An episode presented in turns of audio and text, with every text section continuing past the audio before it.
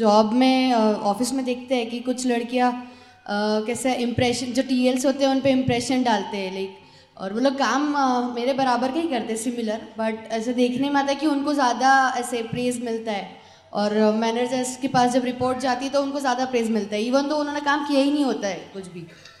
तो ऐसा क्यों है? मतलब देखिए अभी ये आपको तो पगार मिलता है ना? हाँ मतलब उनको फिर पगार ज़्यादा भी मिलता है मिलने दो मगर हमें तो। पगार मिलता है ना हमारे मेहनत का। हाँ। हमें जॉब भी मिल गई ना सेटिस्फैक्ट्री हाँ। तो छोड़ो उनको जो मिलना है वो अपने हिसाब से लेते हैं और अभी इम्प्रेशन जमाएँगे हाँ। काम कम करेंगे। दूसरा हिसाब ऐसा आएगा कि काम ज़्यादा करना पड़ेगा इम्प्रेशन आएगी नहीं और पगार कम मिलेगा। ये हिसाब पूरा व्यवस्थित छोड़ता नहीं है किसी को। आप बाहर इम्प्रेशन बताओ और सिंसियरिटी तोड़ोगे तो कुदरत आपको दंड बाद में देगी। अभी तो पूर्व का पुण्य का फल भुगत रहे हैं। हम सिंसियरिटी क्यों तोड़े? और उनका ऊपर कैमरा रखने की क्या ज़रूरत है? आप सिंसियरली काम करते रहो। आपकी मेहनत का पगार आपको मिलता है। और वो लोग इम्प्रेशन लगाते हैं, मैं भी इम्प्रेशन करूँ और मेरे भी पगार बढ़े। छोड़ो, जितना इम्प्रेशन इम्प्रेशन का फल क्या आता है मालूम है?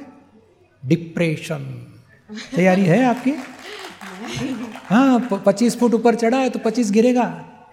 तब उसकी हालत खराब हो जाएगी।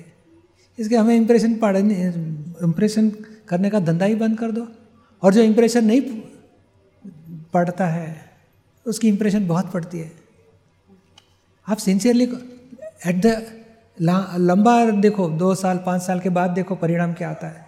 शॉर्ट विजन से मत देखो लॉन्ग साइड से देखो। इम्प्रेशन का रास्ता अच्छा नहीं है। क्योंकि शो ऑफ़ करेगा, कितना करेगा? एक आध बार तो भूल पकड़ी जाएगी।